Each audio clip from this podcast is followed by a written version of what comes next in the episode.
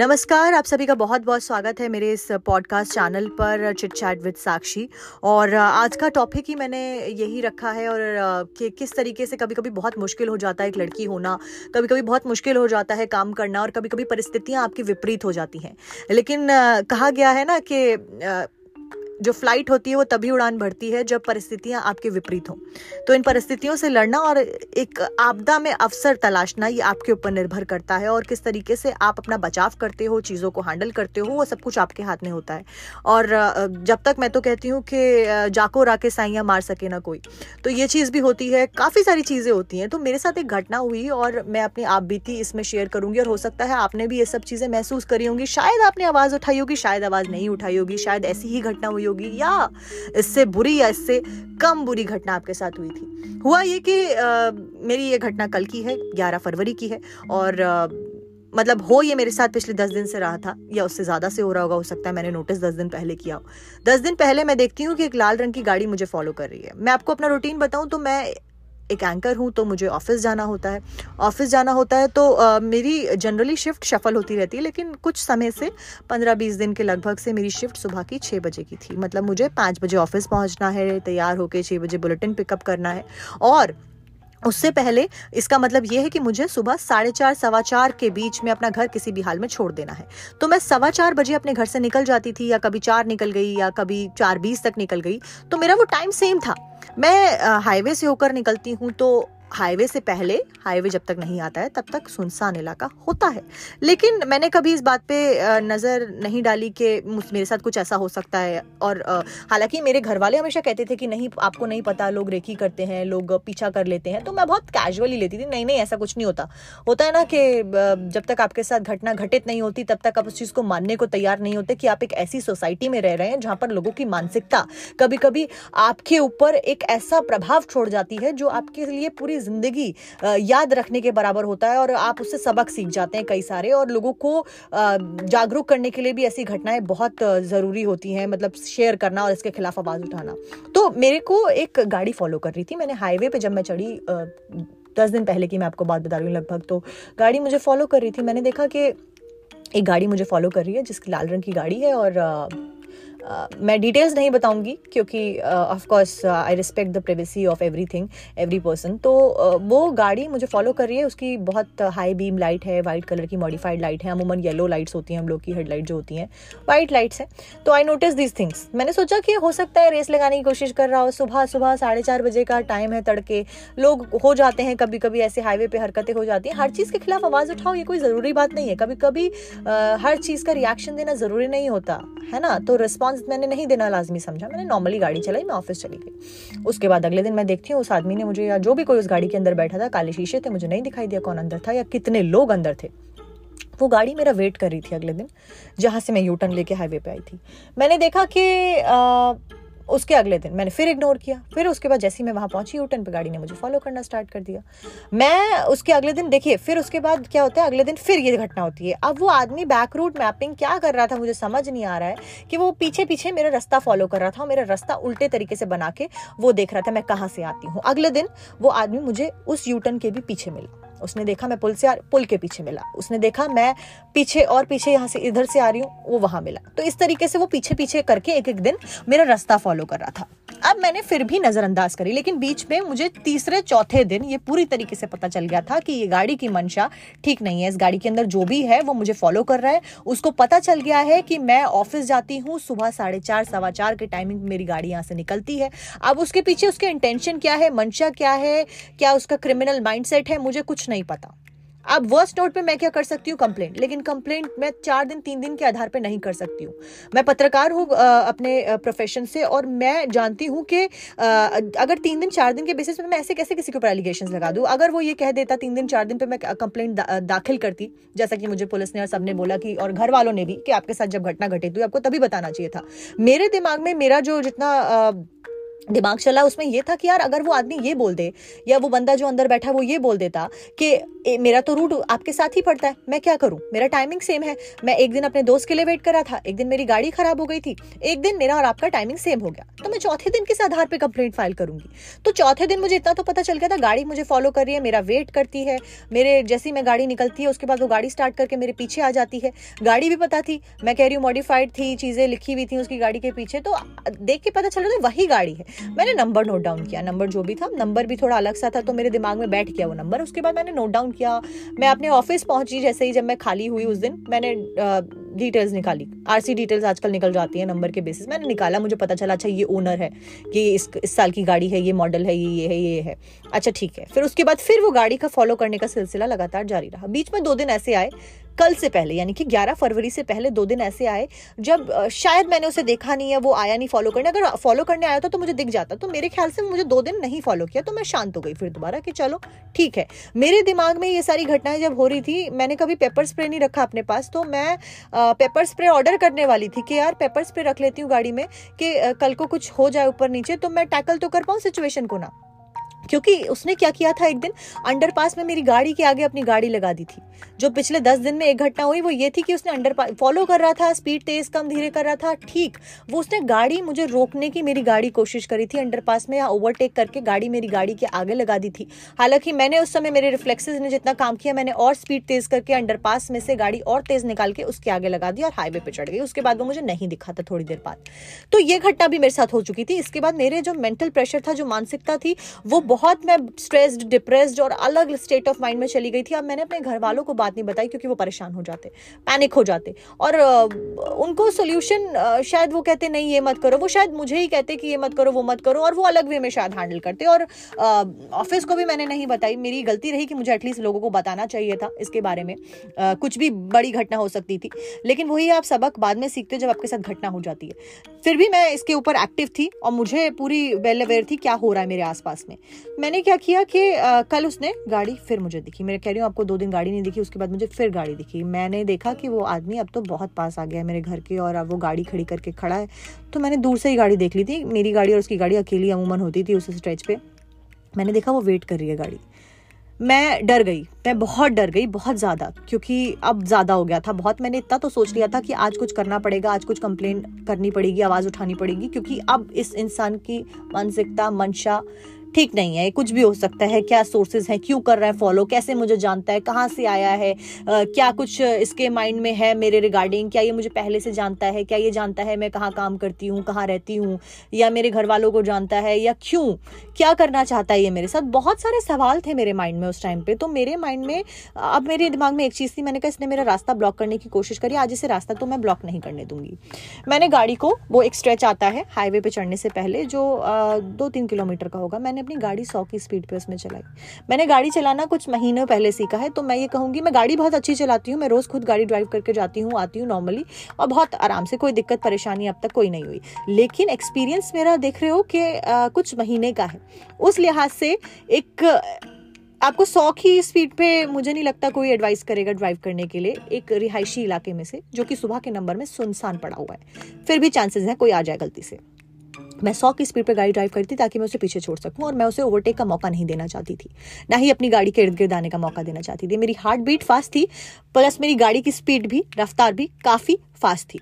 मैंने किसी तरह मैनेज किया अपनी गाड़ी को चलाने का और वो भी uh, मुझे पता था आगे कट्स हैं और मुझे गाड़ी स्लो डाउन करनी है लेकिन तब भी I was on hundred eighty seventy that's it eighty and hundred in between honestly saying मैंने उसे ओवरटेक नहीं करने दिया। उस आदमी ने, मैंने सोचा वो पीछे छूट जाएगा। नहीं, उसने अपनी गाड़ी एक्सलरेट करी। और वो भी सौ अस्सी की स्पीड पे आया। उसने मेरा पीछा किया फिर दोबारा।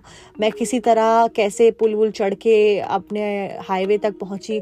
अब हाईवे में मुझे पता था अंडर अंडरपास है। अंडरपास में ही कैन ब्लॉक माई वे जैसे इसने पहले करने की कोशिश करी थी। मैंने हाईवे के अंडरपास के नीचे से, जो कि बहुत छोटा होता है, ज़्यादा बड़ा नहीं होता है, मैंने वहाँ से 80 की स्पीड पे, मैं 100 पे थी, मैं किसी तरह अपनी गाड़ी को 80 पे लेके आई। मेरी गाड़ी ऑलमोस्ट टिल्ट हो गई थी। क्योंकि मैंने पूरा यू टर्न लिया था। कोई भी लेगा, आपकी गाड़ी टिल्ट होगी हल्की सी, एक तरफ़ बेंड हो जाएगी। मुझे फील हो रहा था कि ये क्या हो रहा है। मतलब मैं मैं, मेरा एक्सीडेंट हो सकता था। I could have died I could have like मतलब मेरे को कुछ भी हो सकता था। मेरा माइंड नहीं चल रहा था. I was feeling brain dead all I know कि मैं क्या कर रही हूँ, क्यों कर रही हूँ? एक आदमी मुझे फॉलो कर रहा है. मैं अपने ऑफ़िस जा रही हूँ. क्या मैं ऑफ़िस सेफली पहुँच पाऊँगी? कहीं मेरा एक्सीडेंट ना हो जाए. मैं इतनी तेज़ ड्राइव कर रही हूँ. मैं रैश ड्राइव कर रही हूँ. या वो आदमी रैश ड्राइव करने को मुझे मजबूर कर रहा है कि मैं सौ की स्पीड पर गाड़ी कंट्रोल मतलब सौ की स्पीड हाईवे पे is fine it's allowed it's legal मगर आप जब एक ऐसी मानसिकता मतलब मैं रिहायशी इलाके से निकल के एकदम यूटर्न्स पे और कई जगह ऐसी होती है, आपको स्लो डाउन करनी होती है, आपको नहीं पता हाईवे पे आपकी गाड़ी को ओवरटेक करके कौन सी गाड़ी चली जाए। अब उस सिचुएशन में मैं ब्लाइंडली गाड़ी चला रही हूँ सिर्फ़ एक गाड़ी से बचने के लिए। मैंने यू टर्न किसी तरह लिया वहाँ पर और उस यू टर्न लेते हुए मुझे लगा मेरी गाड़ी का एक्सीडेंट आज हो जाएगा। लेकिन किसी तरह मैंने वहाँ पे संभाला। सवाल मेरे दिमाग में, जहन में बहुत सारे थे। मेरे सबसे पहले सवाल कि मेरे घर वाले मुझे जब सुबह चार बजे भेजते हैं तो ऑफकोर्स अगर वो मेरे भाई को भी भेजेंगे तो वो भी उसके साथ भी यही करेंगे कि, बेटा, आप घर ऑफ़िस पहुँच के कॉल कर दीजिएगा कि आप सेफली पहुँच गए हो। मैंने अब वो उन्होंने कॉल जो है मैं सोच रही थी कि मैं ऑफ़िस क्या पहुँच पाऊँगी? मेरे घर वाले मेरे कॉल का वेट कर रहे होंगे कि हमारी बच्ची ऑफ़िस पहुंचेगी तो वो हमें कॉल करेगी। अब मेरे ऑफ़िस वाले मेरा वेट कर रहे होंगे हमारी आएँगी मैम तो वो काम करेंगी और बहुत सारे सवाल और आ, मतलब क्या आज क्या होने वाला है ये क्या करने वाला है बहुत सी चीज़ें। मतलब I was completely threatened I was feeling so like scary it was and मतलब मैं बयान नहीं कर सकती हूँ, वो बिल्कुल रोंगटे खड़े कर देने वाला इंसिडेंट था जो उस दिन हुआ। अस्सी सौ पे चल रही हैं गाड़ियाँ और ऐसा सिर्फ़ सुना था मैंने, ऐसी वारदात हो जाती हैं, लोगों का ऐसा मानसिकता होती है, लोग आपको हानि पहुँचाने के लिए बैठे होते हैं, लोग आपकी रेकी करते हैं रीजन ऐसे घातक होते हैं कभी कभी कि वो आप एक्शन नहीं लेते हो साइलेंट रह जाते हो तो आगे यही क्रिमिनल माइंडसेट के लोग होते हैं जो कैसी कैसी वारदात को अंजाम दे देते हैं। मुझे नहीं पता उसकी मानसिकता, मुझे आज भी नहीं पता केस फ़ाइल कर दिया है मैंने कि उसके माइंड में क्या चल रहा है या क्या चल रहा था, मुझे नहीं पता। तो बहरहाल, मैं आगे बढ़ी और मैं किसी तरह हाईवे पहुँची, हाईवे पहुँच के मेरे को थोड़ी सांस आई कि हाँ गाड़ियाँ हैं। ट्रक है, बस है एटलीस्ट ये आदमी मेरा ब्लॉक करके कुछ बदतमीजी नहीं कर सकता है मेरे साथ। इतना मुझे हो गया। अब हाईवे पे मैंने अपनी स्पीड को नॉर्मल रखा, मैं थोड़ी काम डाउन हुई अस्सी और सत्तर के बीच में मैंने अपनी स्पीड लाई, जैसे मैं नॉर्मल रखती हूँ हाईवे पे।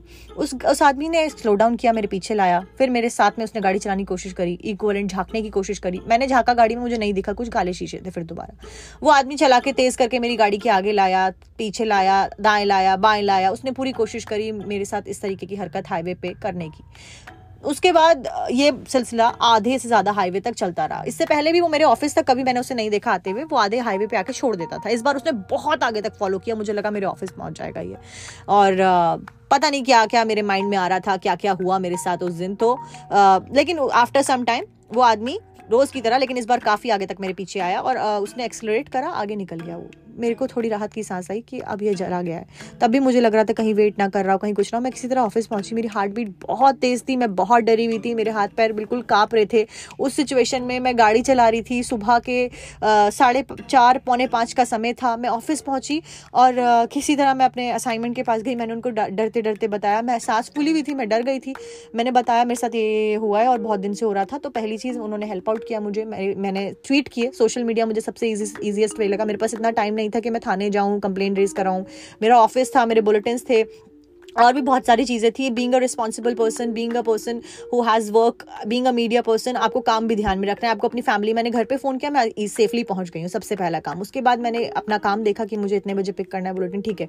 उसके बीच में जो टाइम था, मैंने माइंड शांत किया, मैंने कंप्लेंट रेज करी, तुरंत। मैंने उसमें यूपी पुलिस अपनी सिटी की पुलिस और जितने भी डीजीपी थे और ये थे और सबको मैंने टैग किया।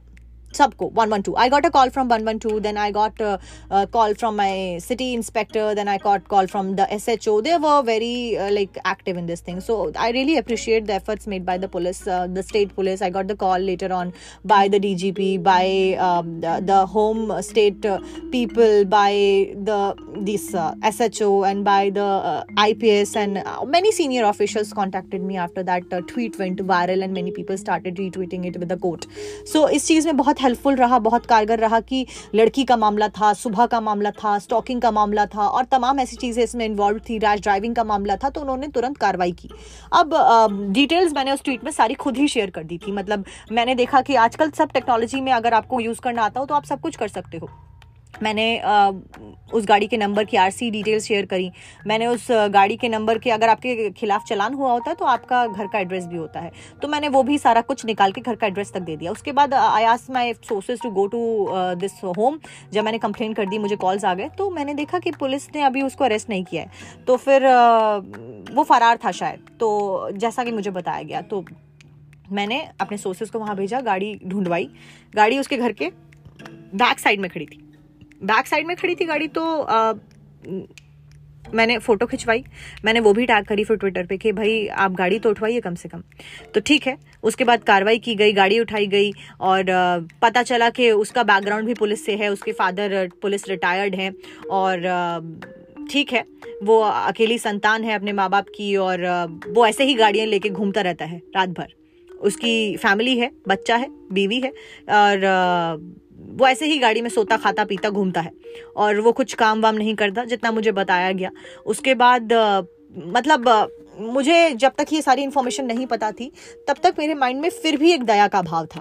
मैं सोच रही थी कि अगर कोई होगा, माफ़ी मांगेगा तो हो सकता है मैं माफ़ कर दूँ कि किसी की ज़िंदगी के साथ इस तरीके से खिलवाड़ नहीं करना चाहिए। मैं भी समझती हूँ चीज़ों को बखूबी। लेकिन जब मुझे पता चला कि ये सब चीज़ें हैं और वो कोई लड़का नहीं है he is a well grown man forty plus तो मैं और डर गई। और चीज़ें मैंने की लेकिन इसके खिलाफ मैंने बोल्डनेस दिखाई और आ, आ, सारे पुलिस के अधिकारी और जितने भी लोग थे कांस्टेबल्स थे सब मेरे फेवर में थे सबने मुझे मेरे ऑफ़िस ने मेरी काफ़ी मदद करी। तो इस चीज़ में मैं सबका बहुत बहुत धन्यवाद और बहुत अप्रिशिएट करती हूँ इस चीज़ को। लेकिन आ, बहुत ही स्केरी ये इंसिडेंट रहा। मैंने एफ़ लॉन्च की और अभी भी वो प्रोसेस लगातार जारी है और चल रहा है कि किस तरीके से आ, क्या कुछ केसेस कर सकते हैं धाराएँ लग सकती हैं। लेकिन आ, बहुत स्केरी इंसिडेंट था। मैं आज तक कभी पुलिस स्टेशन नहीं गई हूँ। I am not the one जिसका कोई बैकग्राउंड रहा हो पुलिस से या ऐसा कुछ। लेकिन आ, जब स्पेशली एक पुलिस अधिकारी का बच्चा, एक पुलिस कांस्टेबल का या पुलिस सब इंस्पेक्टर का या इंस्पेक्टर का या ऐसे बैकग्राउंड से ताल्लुक रखने वालों का बच्चा ऐसी वारदात करता है तो ये बेहद ही सोचने वाली बात है कि क्यों, आखिर क्या है उसकी मंशा? और अभी भी उस आदमी ने अपना जुर्म जो है वो कबूला ही नहीं है। वो कह रहा है कि नहीं, मैं तो ऐसे ही गाड़ी चलाता हूँ। ऐसे ही गाड़ी चलाता हूँ का मतलब है ऐसे ही गाड़ी चलाऊँगा। तो इसके चलते अब मैं कैसे बैक स्टेप करूँ इस सिचुएशन में? तो मैंने उसके खिलाफ एफ़ आई आर लॉन्च करवाई है और एक्टिवली इस चीज़ के खिलाफ आवाज़ उठाई और फ़िलहाल वो अरेस्टेड है। पुलिस के अंडर है, कस्टडी में है, देखते हैं आगे क्या होता है। लेकिन एक सीख मैंने चीज़ से सीखी कि कभी कभी ना मतलब लोग अक्सर कहा करते थे, इसमें भी मेरी गलती निकालने वाले काफ़ी लोग हैं। मतलब ये ट्वीट मेरा वायरल हुआ, लोग काफ़ी सारे बड़े न्यूज़ ऑर्गेनाइजेशन ने इस आर्टिकल को छापा। और बड़े न्यूज़पेपर्स में ये आर्टिकल छपा वीडियोस वगैरह डले और चीज़ें हुई काफ़ी। मेरे ऑफ़िस में पूरी बात, पूरी इंडस्ट्री में ये बात उठी, कई सारे फ़ोन्स आए मेरे पास, लोगों के पास, मेरे रिगार्डिंग कंसर्न थी, कुछ लेकिन एक क्वेश्चन उठे मेरे ऊपर भी मतलब कि सुबह चार बजे क्यों जा रही थी? और सुबह चार बजे जा रही थी तो खुद ड्राइव करके क्यों जा रही थी? लड़की है तो आपको पता नहीं था कि सुबह चार बजे अनसेफ है तो नहीं भेजना। तो मतलब ये बहुत ही आ, मुझे बहुत अजीब लगा ये सारी बातें सुन के। मैं मतलब क्या मैं लड़की हूँ तो क्या मैं सुबह चार बजे गाड़ी नहीं चला सकती? क्या मैं लड़की हूँ तो मुझे क्या early morning late night shift करने का अधिकार नहीं है? या क्या मैं लड़की हूँ तो आ, क्या ये यहाँ इंडिया में रहने में मुझे हर बार ये ज़रूरी है कि मुझे अपने साथ एक आदमी या एक सेफ्टी के लिए एक इंसान को रखना ज़रूरी है? क्या मेरे पास ये अधिकार नहीं है कि मैं भी अपने अपने देश में, अपने काम करने के लिए, अपनी मर्ज़ी का सब कुछ करने के लिए, जब मेरी मंशा कुछ बुरी नहीं है करने की तो मैं आराम से, अपनी मर्ज़ी से, अपने टाइम के अनुसार, बिना किसी डर के गाड़ी चला सकूँ और बिना किसी डर के, बिना किसी को परेशान करे जो मैं करना चाहती हूँ, वो कर सकूँ। मैं किसी की ज़िंदगी में दखल अंदाजी नहीं कर रही थी। मैं सिर्फ़ अपना काम कर रही थी। मेरे ऑफ़िस ने जो मुझे बोला था, मैं वो कर रही थी। और मेरे ऑफ़िस ने भी कुछ मुझे गलत करने के लिए नहीं बोला था। मैंने ऑफ़िस कैब नहीं लेना सोचा क्योंकि मैं ज़्यादा इंडिपेंडेंट और ज़्यादा फ्री अपनी खुद की गाड़ी ड्राइव करके जाने में थी।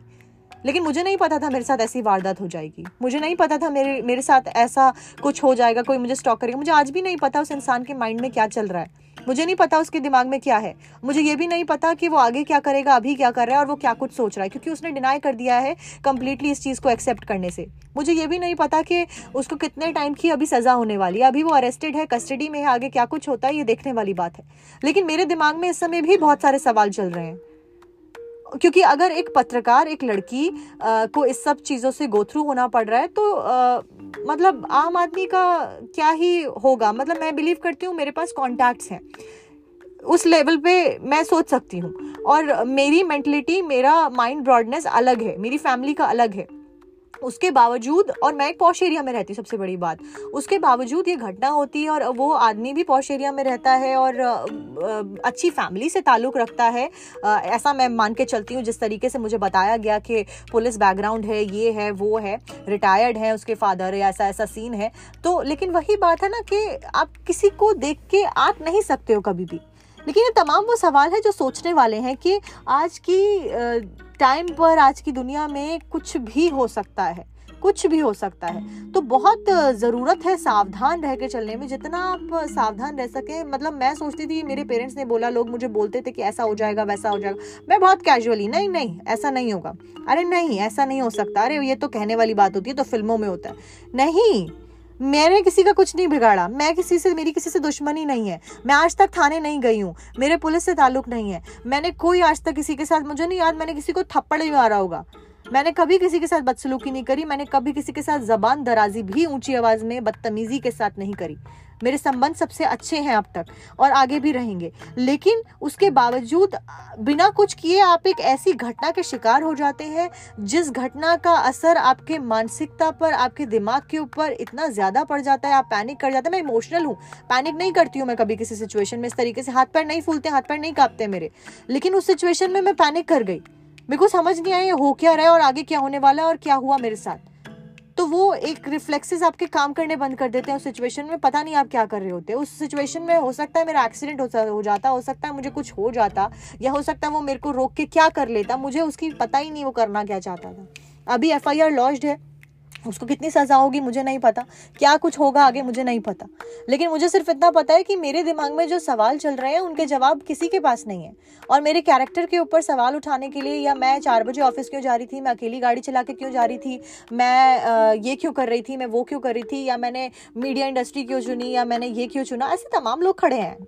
लेकिन at the end it's me I am alone who is going to be there and it's my decision that I want this thing to be done and I don't want कि ऐसे लोग आपका पीछा करें या किसी का पीछा करें और अगर करते हैं देन प्लीज़ मैंने शायद दस दिन थोड़ा लंबा समय ले लिया इस चीज़ को आ, सोचने में इस चीज़ के खिलाफ एक्शन लेने में आवाज़ उठाने में। मुझे पाँच या चार दिन के अंदर ही इस चीज़ को रिपोर्ट कर देना चाहिए था जो कि मैं मानती हूँ कि मेरी गलती है कि मैंने दस दिन का समय लिया। लेकिन उसके पीछे मेरा भी दिमाग जितना मेरा लेवल ऑफ़ स्मार्टनेस था जितना मेरा दिमाग चला वो यही रीज़न मैंने आपको बताया कि मैं सोच रही थी वो ये बोल देगा मेरा रूट सेम है मैं दोस्त के लिए वेट कर रहा था, मेरी गाड़ी खराब हो गई थी, एक दिन मैं आपके सेम साइड से जा रहा था तो मैं क्या कर लूँगी उस सिचुएशन में? दैट इज़ वेरी हेल्पलेस उसके बाद तो ये बहुत मुश्किल हो जाएगा।